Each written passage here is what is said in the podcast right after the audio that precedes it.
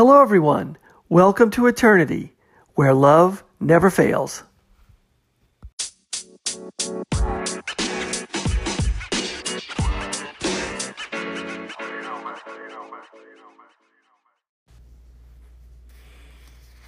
Hello, everyone. Thanks for listening. This is the Eternity Bible Study Podcast, where we walk through the Bible together every weekday, Monday through Friday. We're podcasting from here in the United States and in Zambia with a goal to share our thoughts and encourage one another as we read God's Word together, verse by verse. My co host in Zambia, Matali, and I are both listening to Through the Bible podcast and then sharing our thoughts and encouragement with you. From America to Africa and everywhere else, God is in control. As always, our attribution goes to Through the Bible with Dr. J. Vernon McGee. So, if you've ever wanted to try to read the Bible every day, we hope you can join us.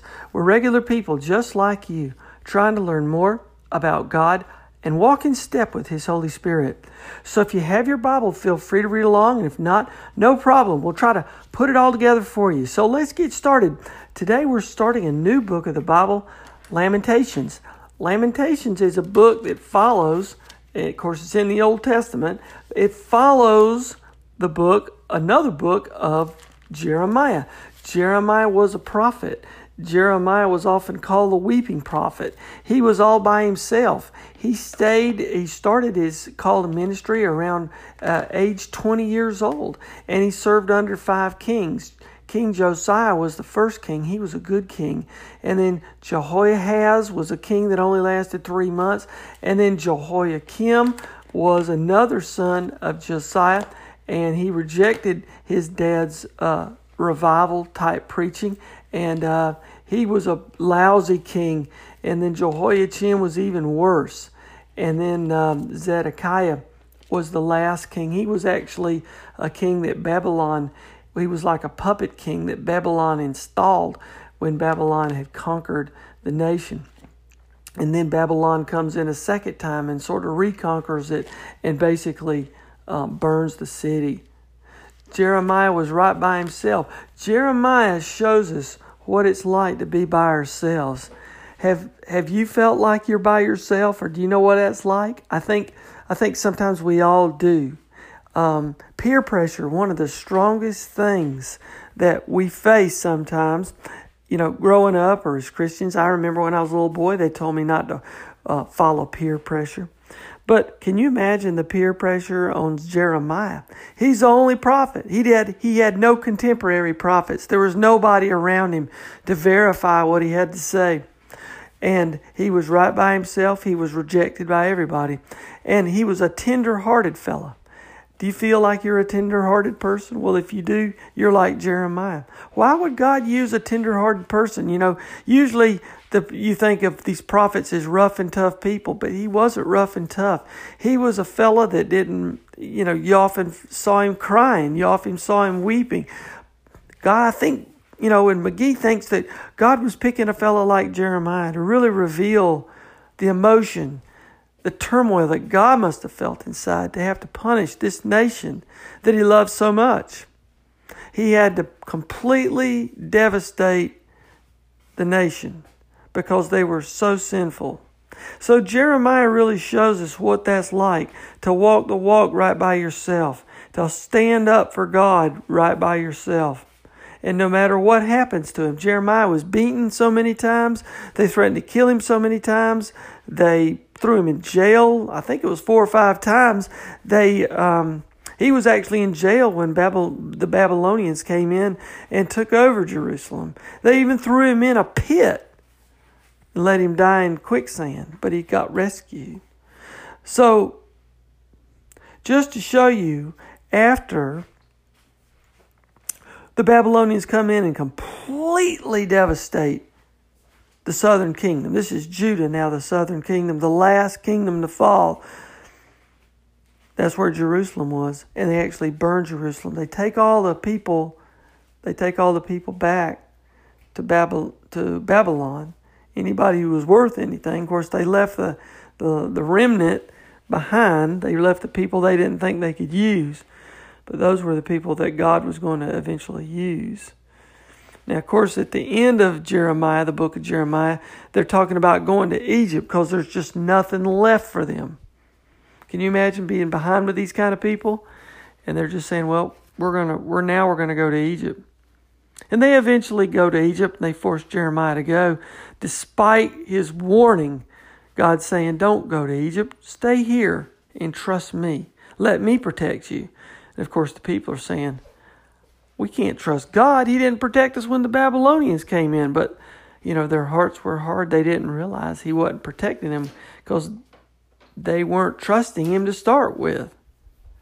So Jeremiah is all about uh, now, after all this is over, this little book of Lamentations, as McGee points out, it's a book of laments. It's a book of how sorrow, uh, the sorrowful, he was, and it's almost like poetic that the he's speaking on behalf of Jerusalem, the city, saying how sorrowful the, the, the city is. If the city could speak, it would speak out the words Jeremiah is using. So Jeremiah is lamenting over all the people who had perished, all the people who got judged. But at the same time, he's acknowledging that it had to happen because God is a good judge. I mean, God is a righteous judge. God's judgment has to occur because God is holy and righteous. And we are so unholy and unrighteous. But if we if we don't depend on God, if we don't follow his example, then we are going to die in our own sin. God wants us to live in His righteousness. So here we have this book, and um, I've never read it um, like this to, to do a good study. So I'm really, really interested in, in doing this study. And I know Matali uh, back in Zambia is too, and she'll be uh, giving her insight after after mine. Um, let me read you a couple of things, uh, key themes that uh, I'm just reading from my study Bible that might help put some of this in perspective as we start. Uh, these are a few points. Number one, um, it offers compelling prayers that confessions of sin and expressions of renewed hope and things that just declare total dependence on God's grace. It's just prayer. It's it's it's almost like a prayer of the city, for the city, by the city, of the people that confesses their sin. And and it's prayers of hope and declares just a total dependency on God's grace. And even for us today, when we sin, this is sort of like a book of of mourning for sin when we sin too, when we find ourselves in sin, how important it is to confess it, but how important it is to realize that we have hope. Sin is not the end. And how totally dependent we are on God's grace, on God's mercy on our lives. To be in our lives, to save our lives, and to walk with us every day.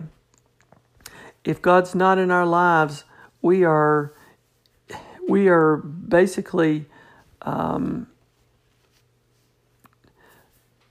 we have no, we have nothing left to avoid death.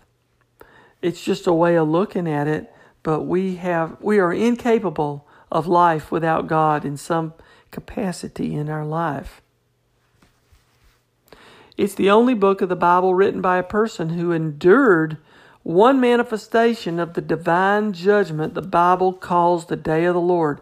You know, the Bible talks about the day of the Lord as when um, judgment is rendered. So judgment got rendered on Jerusalem in the day of the Lord because his wrath gets revealed. They finally see the revelation of his wrath. But another day of the Lord is talked about in the Bible when um, Jesus comes back to reestablish his kingdom on that day, in the day of the Lord. We saw that in Thessalonians.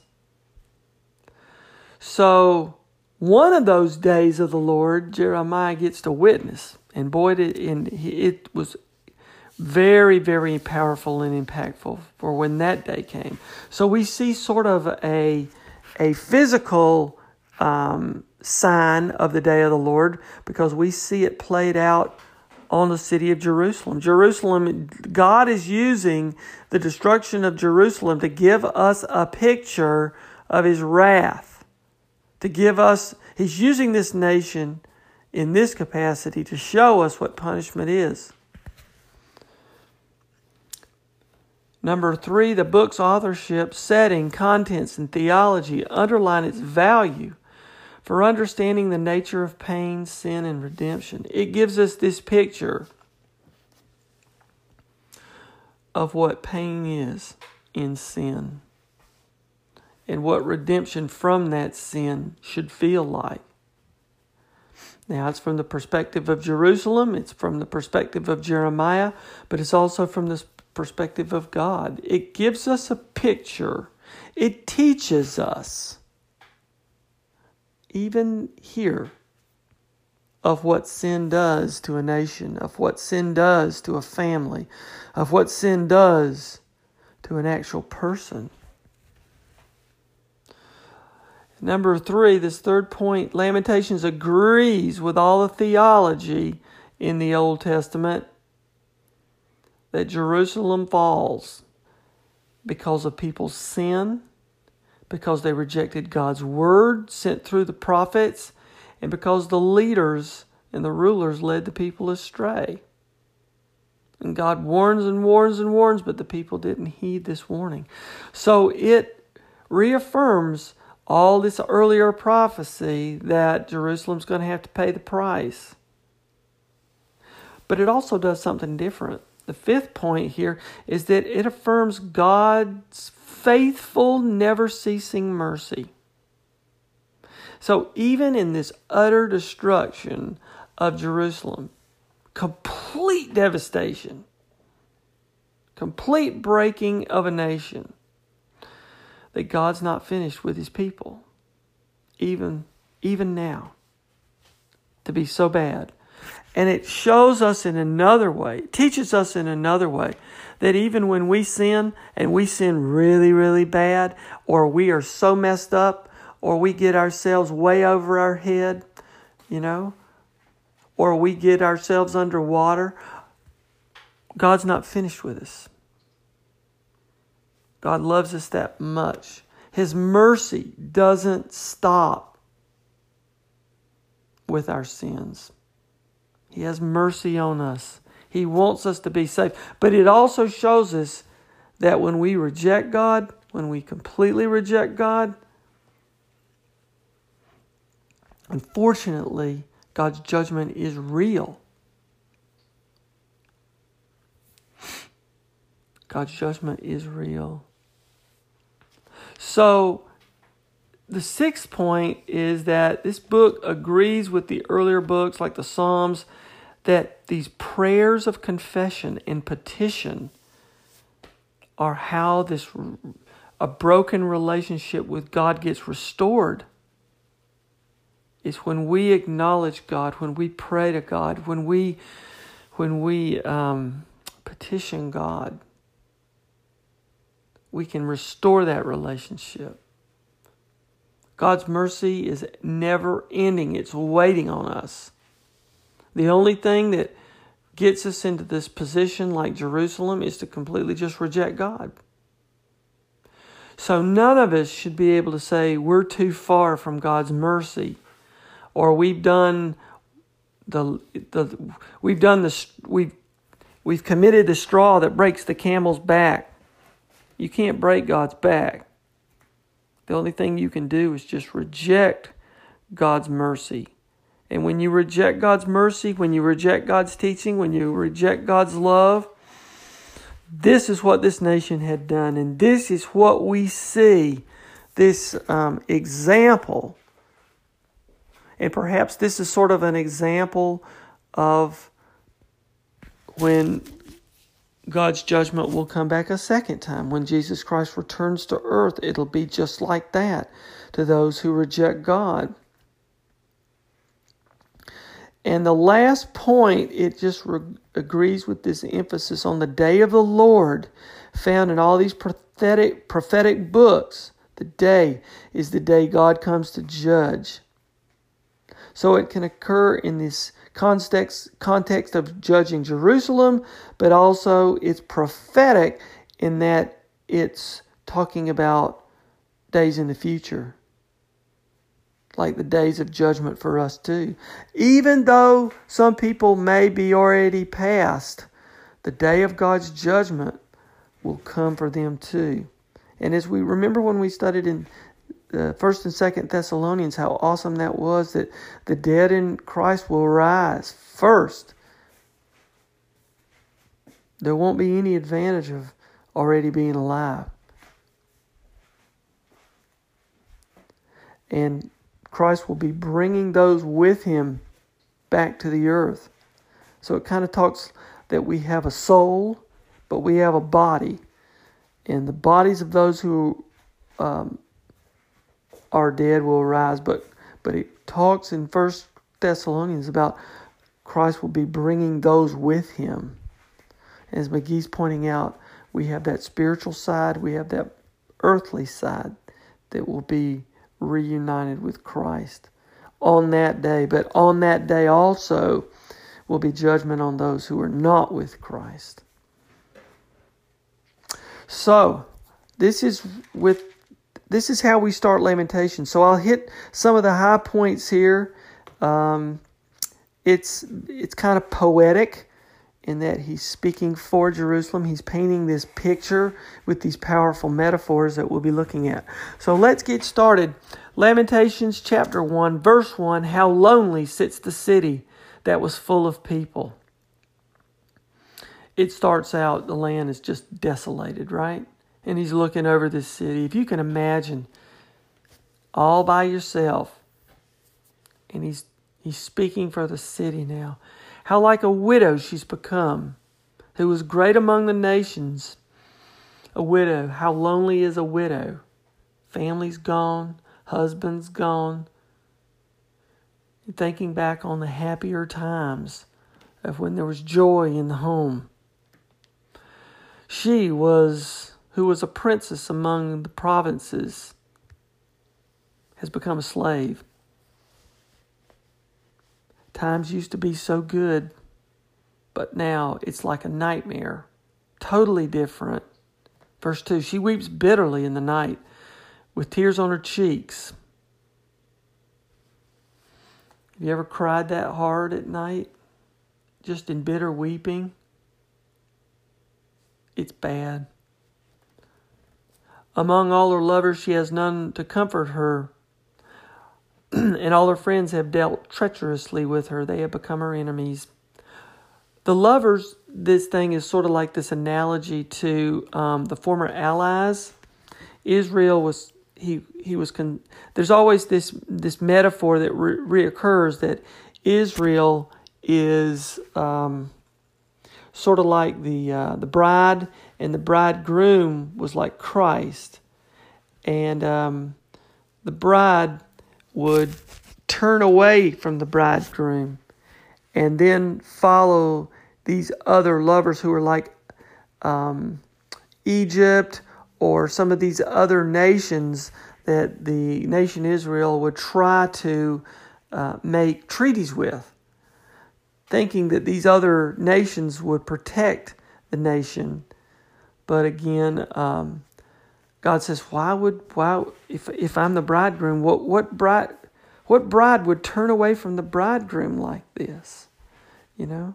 And so God uses this analogy of a bride and a bridegroom and sort of this unfaithful bride analogy just to show it puts into a context, a picture of what love is. People understand that. People understand love. People understand what being a bride is or a bridegroom. And people understand that, that terrible feeling of when you have an unfaithful partner. So we see that and it's and it's just this great teacher showing the people what love is and what what good love is and what what impure love is. Judah had gone into exile because of affliction and hard servitude. Judah means the nation, the southern kingdom. This is where Jerusalem was. She dwells now among, among the nations, but finds no resting place. Her pursuers have all overtaken her in the midst of her distress. So he's speaking like Judah is a woman now, or sort of gives you that female perspective of an unfaithful bride who's now dwelling among all these other nations. Why? Because the people are now have been taken captive. Okay, so they're living in other places. They are now living in Babylon. Verse 4 The roads to Zion mourn, for none come to the festival. All the gates are desolate. Her priests groan. Her virgins have been afflicted, and she herself suffers bitterly. So she's sort of, the, the, this sort of uh, lamentation is sort of speaking um, very poetic about the different parts of the city or the different parts of the those who dwell in the city. Everything has been affected. Everybody suffered. And it's even speaking as if the city was a person. The city suffered. Everything is desolated. People used to come and go and there was joy and talk and laughter and people were planning to get married, starting families. It was life. And now it's death. And now it's just the emptiness of death is about the nation, is about the city. Verse 5 Her foes have become the head, her enemies prosper, because the Lord has afflicted her for the multiple multitude of her transgressions. Okay? So the reason for all this, we get right to it, the Lord did this. It wasn't these the fact that these other nations were so great. It was the fact that the Lord was in control. The Lord was sovereign. And it was because of the sin that exists. And the sin is there, and this greater sin caused eventually the, the hearts of the people, the hearts of the priests, the hearts of the whole nation finally got to the point where everybody turned away from God. Remember, Jeremiah, all this time, was warning the priests, was warning the leaders, was warning the people over and over and over, almost like it was 40 years.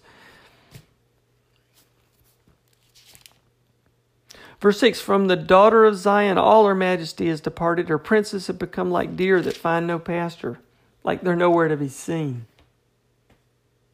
Verse 7 Jerusalem remembers in the days of her affliction and wanderings all the precious things that were hers from the days of old, when her people fell into the hand of the foe.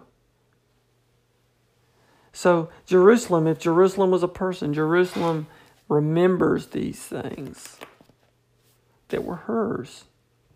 Gifts from God. Where do we get things we ultimately get things from God, right? We think they come from ourselves. We think we've earned the money to buy the car. We think we've earned the money to buy the groceries that put in the car. We think we've earned the money to buy the oven or the stove that we get from the car that we came from the grocery store. You know, all these tangible things that we think we have, and then we sit in front of the TV and look at the TV, and then we lay in the bed that the money that we earned bought, and we take all these precious things for granted that we think comes from us. That we bought at Costco, or that we bought at the supermarket, or that we bought at the mall somewhere. But God say, look, all these things that you have, that you your clothes, your um, all the things that you think are precious. Some people may think their sports equipment are precious. Some people may think their computer is precious or their phone. All these things are just things. But they came from God. They're blessings from God. We don't have anything without God. They took those for granted, didn't they? They didn't they didn't thank God for their blessings.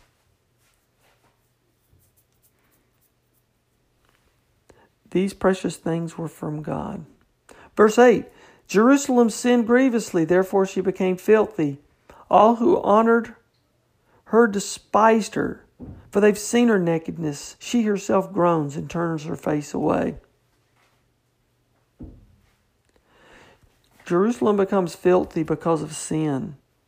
And it's just comparing Jerusalem to this unfaithful bride who many people have seen in their in her nakedness there in other words this unfaith you know these metaphors of just being unfaithful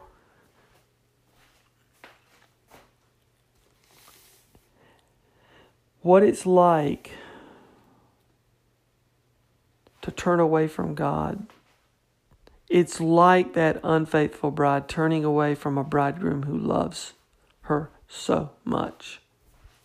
That's what it felt like to God. We're seeing an insight, a window, not only to the to the um, to the emotion, to the emotional suffering that the people felt. The city, if the city could even speak, but look as a parent, how it must grieve a parent to see one's children turn away and just appear to be lost. Or how much, how much it must grieve a, a bridegroom to watch a bride have affairs or just turn away from pure love. Or how must, you know, and it goes the other way a bride seeing an unfaithful bridegroom.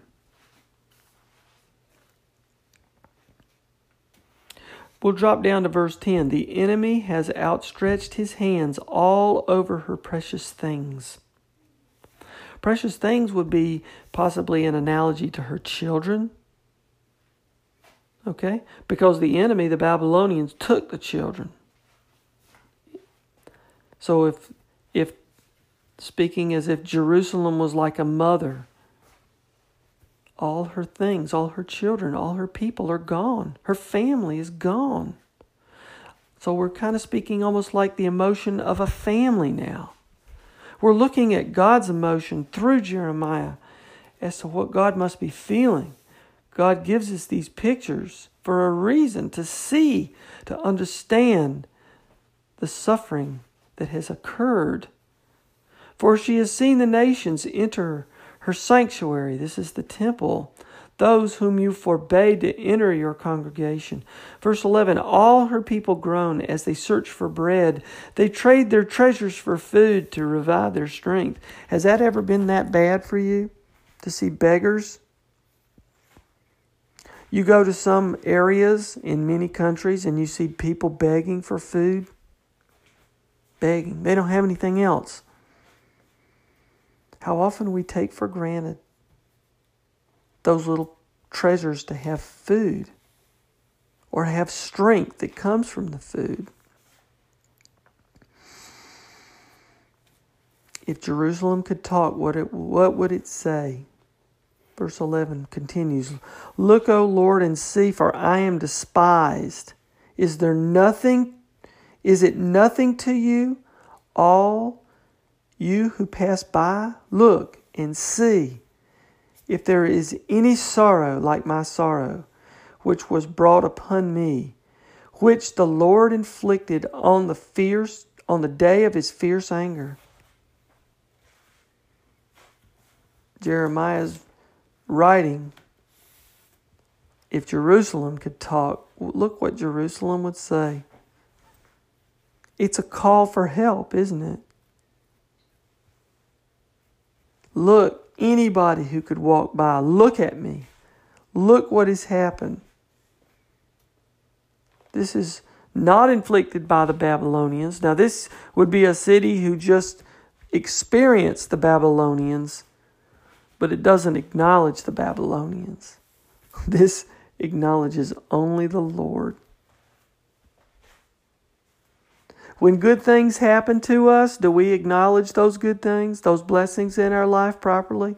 When bad things happen to us, do we blame the bad things? Or do we acknowledge God's sovereignty, God's hand, God's purpose.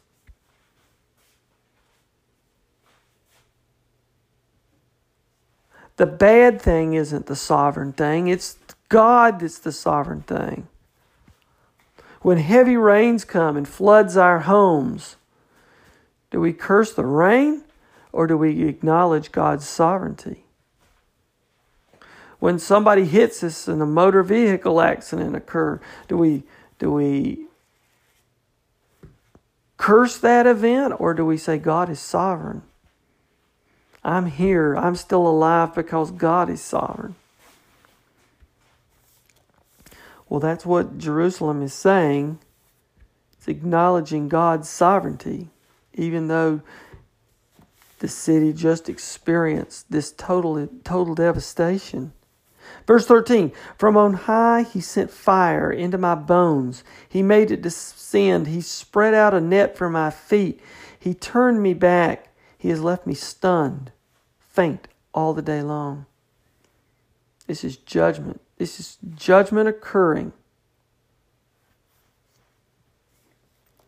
We'll drop down to verse 15. The Lord rejected all my mighty men in my midst. He summoned an assembly against me to crush my young men.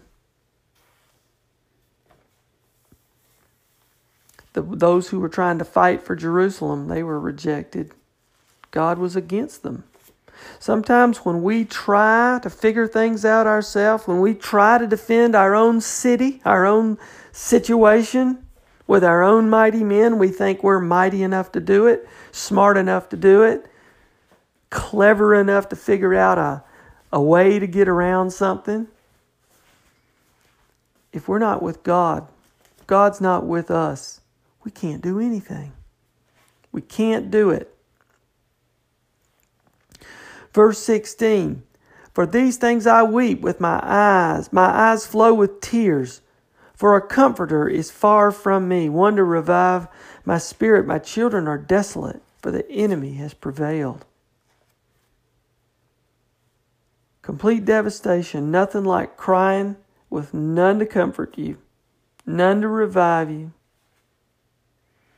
And it's like a, a mother or a parent that sees the children that you were supposed to be protecting, they've been, they've been kidnapped, they've been murdered, they've drowned, they have been burned, they have been, you see their bodies.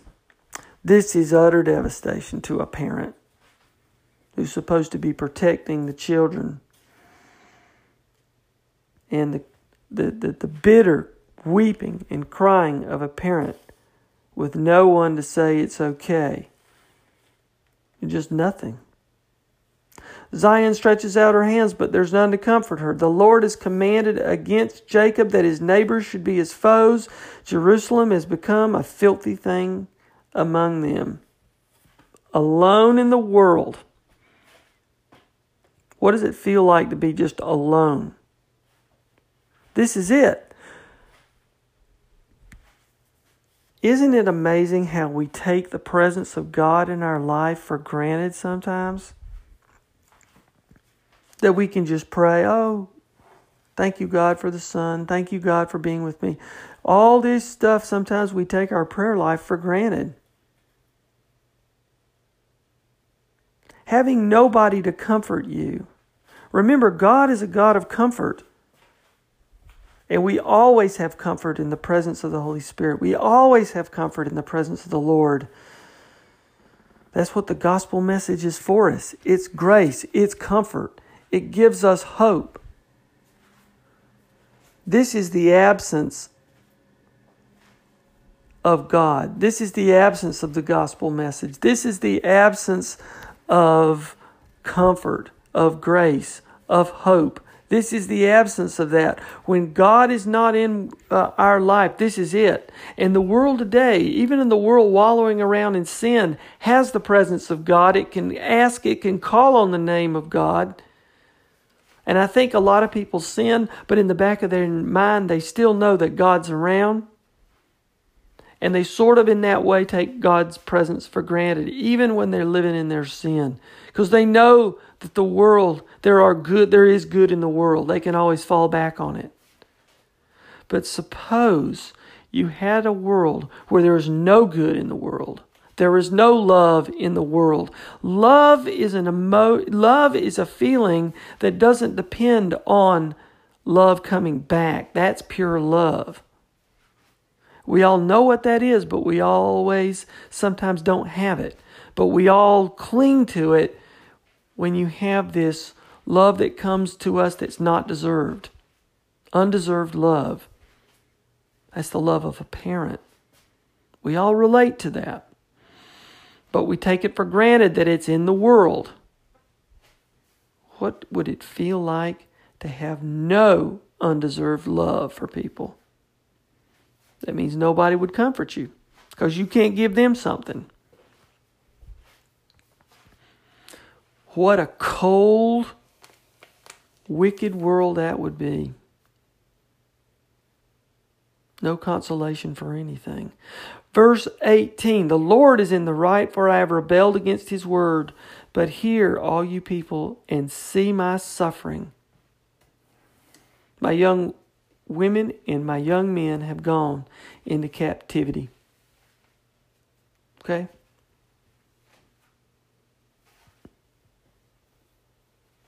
People, the children, the families, they're gone.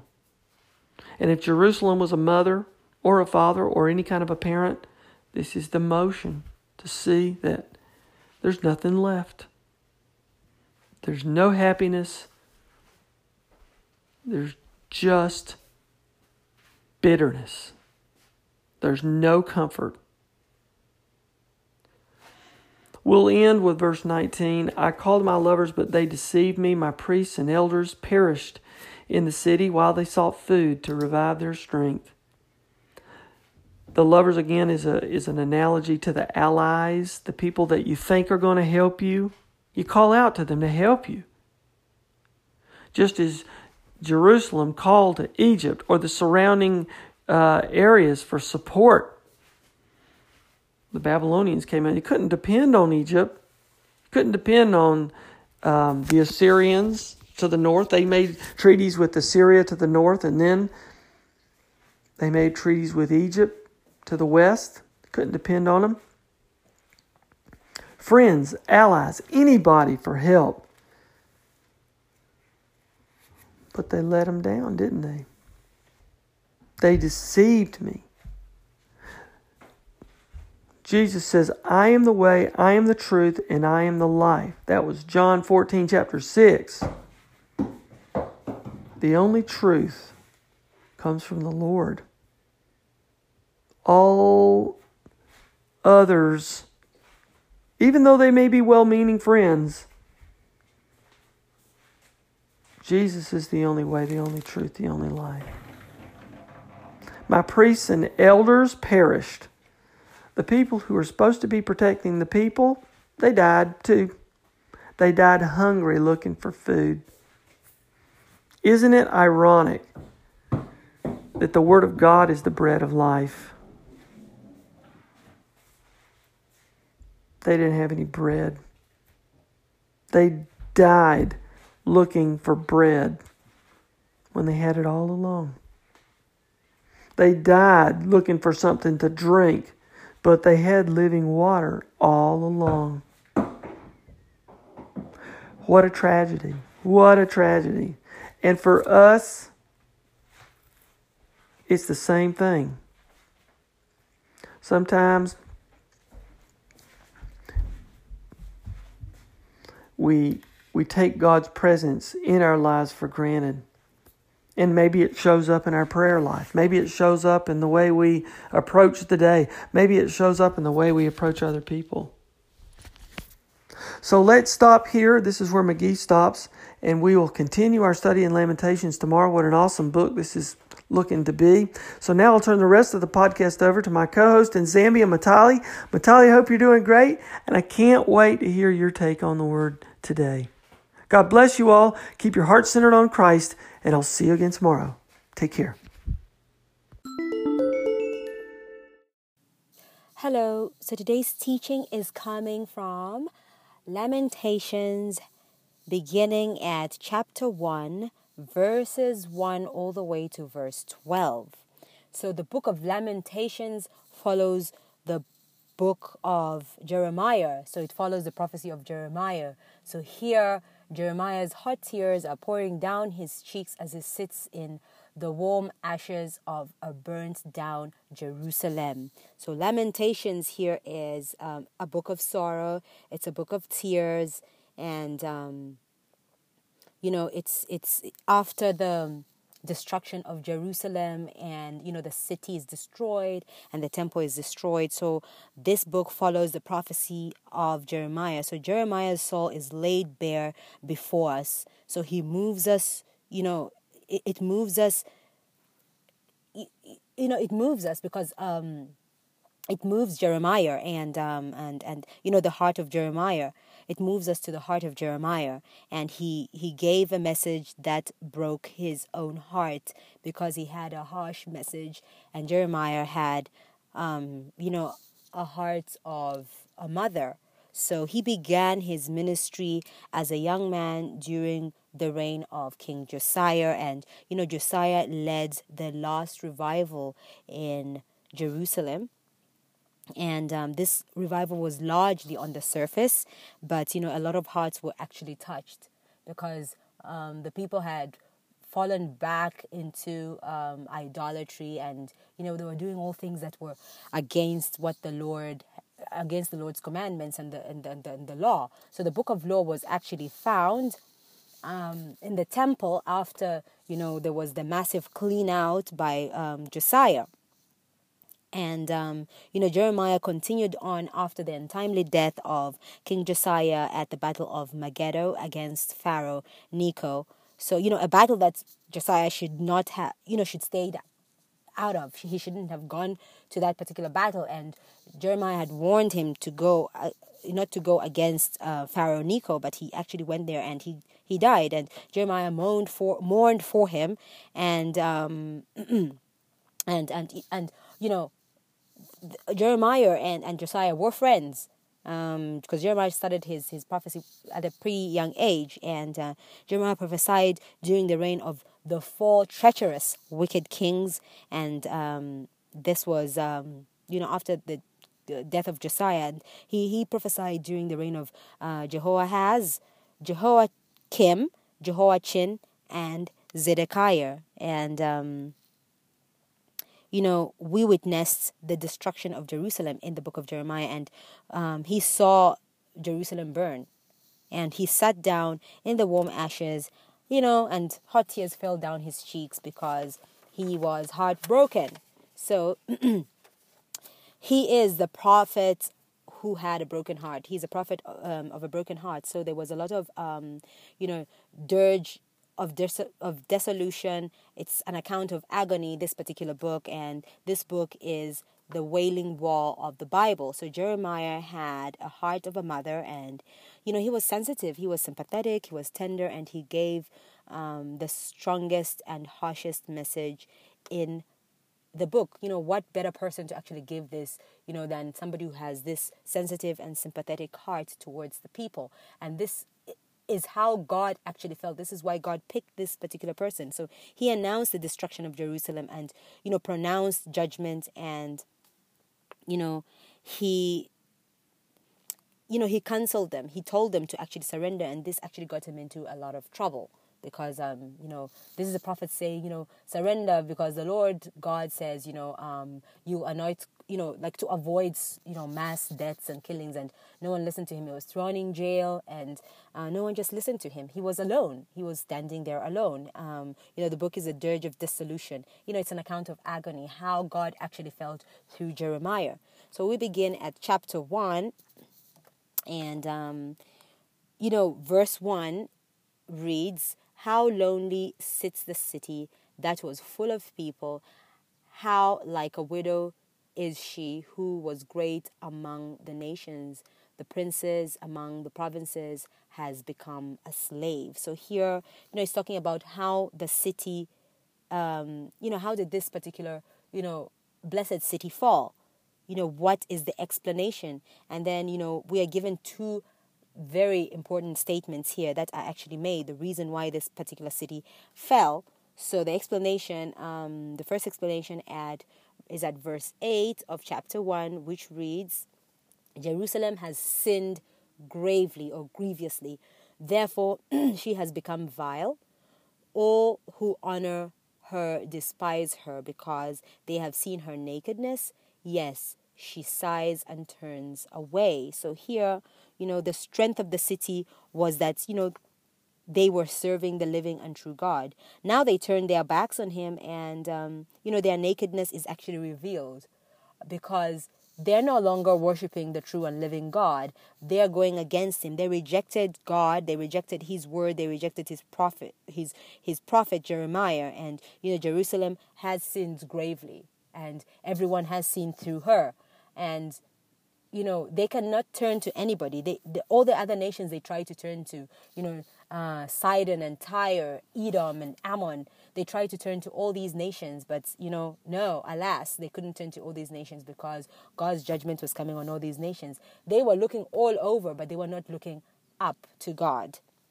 And um, you know, the second um, explanation is coming at verse 18 of chapter 1, and it reads, The Lord is righteous, for I rebelled against his commandments and uh, his commandments. Hear now, O peoples, and behold my sorrow. My virgins and my young men have gone into captivity. So here, Jeremiah is the only mourner at the destruction of Jerusalem because he carried this harsh message. So he knew the destruction that was coming um, against these people. And, you know, he's the only mourner. He's sitting in these warm ashes and crying for the city. The city you know, is lying in ashes and he's weeping because the city has sinned. So the Lord is righteous. So God did it. He destroyed that city and he did it because he's righteous and because it's right. And this is what he did. So the two things um, that are revealed here, you know, they are bittersweet. So God, you know, had to cleanse away, you know, the bad parts in order, you know, to, to let the good parts sprout up. So it's a bittersweet thing. Jerusalem has sinned, and God loves Jerusalem with an everlasting love, you know, according to scriptures. So hence, He brought this upon them. You know, it's like if we relate it in our local situation, you know, in our homes, if we do, um, if we don't do right, you know, our, our parents get to punish us because, you know, it's a learning and a teaching point. And this is how God is towards us, His children if we go against him, you know, that particular punishment and judgment is coming upon us. So, because God loves us so much, you know, it's more like our parents. If they just let us, like, you know, oh yeah, you do wrong and they don't do anything about it. Um, just imagine how how we're going to turn out to be. Or like, you know, say, you know, the example Dr. J.V. McGee gave, you know, prisons are at, you know, the liberty of the non-criminals uh, the liberty of the free. So, you know, imagine in a nation where there is no punishment for crime. Imagine, you know, the kind of lawlessness that would actually go on. Anyone can go about and do whatever they want to do. They can go murder, steal, they can go and do, you know, whatever horrible atrocities they feel like doing without a punishment. And um, this is how we can relate it today. What God did to the nation Israel, to, to those people in Judah, because they sinned, they turned against God. They were and God did not want them to go into eternal damnation, into that pit, that hellfire. And, you know, God wept for them, you know, um, but through Jeremiah. And, um, you know there is a need for the revelation of god's anger and you know it's not always about teaching you know um comforting words to people. Yes our god is a god of love. He's a god of mercy. You know his mercies endures forever. And people tend to take advantage of that. I had a conversation with somebody. I was just like shocked because the person was saying oh hey you know there is no hell and this whole hell thing is just meant to actually just muzzle us so that we cannot just have a free uh, life and just enjoy ourselves and be merry and live in the moment. Um, you know because at the end of the day you know the bible says god's god's mercy endures forever. So no matter what his mercy endures forever and ever. And what is forever? Forever is everlasting. So god's mercy is always going to be there for us. That seal is always going to be there for us. And i was just amazed at you know this person's take on on on um you know god's mercy. You know that cup of wrath that cup of fury will overflow eventually um, there will just there's just going to be no remedy. And here, history actually has proven that God is moving among us. You know, nature has proven that God moves among us. Um, you know, look at the way this nation was actually judged. God, first of all, took away the rain, and there was famine, and now that land is arid and dry because you know God you know he he just removed himself from there and he says you know i keep coming back to you people turn back and turn back to me and you don't but the goodness is, you know, it's bittersweet. He judged them, but he's not done with that particular nation. So, you know, um, you know, God, you know, there is need for the revelation of God's anger. It's not always about, you know, telling people comforting words. Because, you know, people will hear the comforting words. People want to hear something that will scratch their ears. But, you know, and, and, and in the end, they want to turn their back on God. And, and, and, but, you know, it's prudent to actually teach people, you know, you do this, you get punished. You know, you can't keep living a certain way. So you can you can you can turn your back on God and he will judge you. Let's you know that message has to go out today. So um you and I still you know God still loves us because um God is the creator of this universe, and um, He is a God of love. He is a just God. He is a righteous God, and you know He is the God of this whole universe. So if God says this is wrong, it's wrong. He is in charge. You know, it's it's it's more like um, you know, you have a home, like, you know, parents out there. I'm not a parent. I don't have my own home yet. But, you know, like when I have my own home, there's to be rules in my own home because I am in charge. And those rules have to be followed because there's a reason why I put up those rules. Why should I like have insolent children who say, uh, you know, I can't do this? Like, you know, say if curfew is put up like, oh, be home by 6 p.m. and you show up home at 9 p.m. It's my home. You have to follow my rules. And we're living in God's universe. We have to follow God's rules. So, you know, let us take Christianity into our lives, into our workplaces, into our homes, and let us not turn our backs on Him like, you know, the children of Israel did. As, you know, it will be tragic if we do so because we are only surviving today because at the mercy of God. But because we decide to be um, rebellious children and we turn against God and we think, oh, hey, because God's mercy endures forever, like the conversation I had with this particular person. And I'm thinking, oh, wow, God's mercy endures forever. Yes, God's mercy endures forever, but God's judgment is also coming. You know, you cannot choose to live a careless life and turn your back against God and defy God's rules and you say God's mercy endures forever. Yes, it does endure. Yes, that mercy endures forever, but you know, um, God's judgment and God's wrath is actually coming. You know, we can we've seen it move in history. We've seen it move um, move move in nature. You know, you defy the laws of nature, you're not gonna survive say you decide, oh, hey, I want to defy gravity today and jump off like, you know, a 10 story building. Go jump off a 10 story building and see what happens. So, you know, God moves and lives among us, and we are living in His universe. Let us not turn our backs like the children of Israel did, because it ended up in a tragic way. So, yeah, this is today's teaching. Um, thank you all for listening in, and um, I hope you have a pleasant Monday. God bless and bye bye Bye.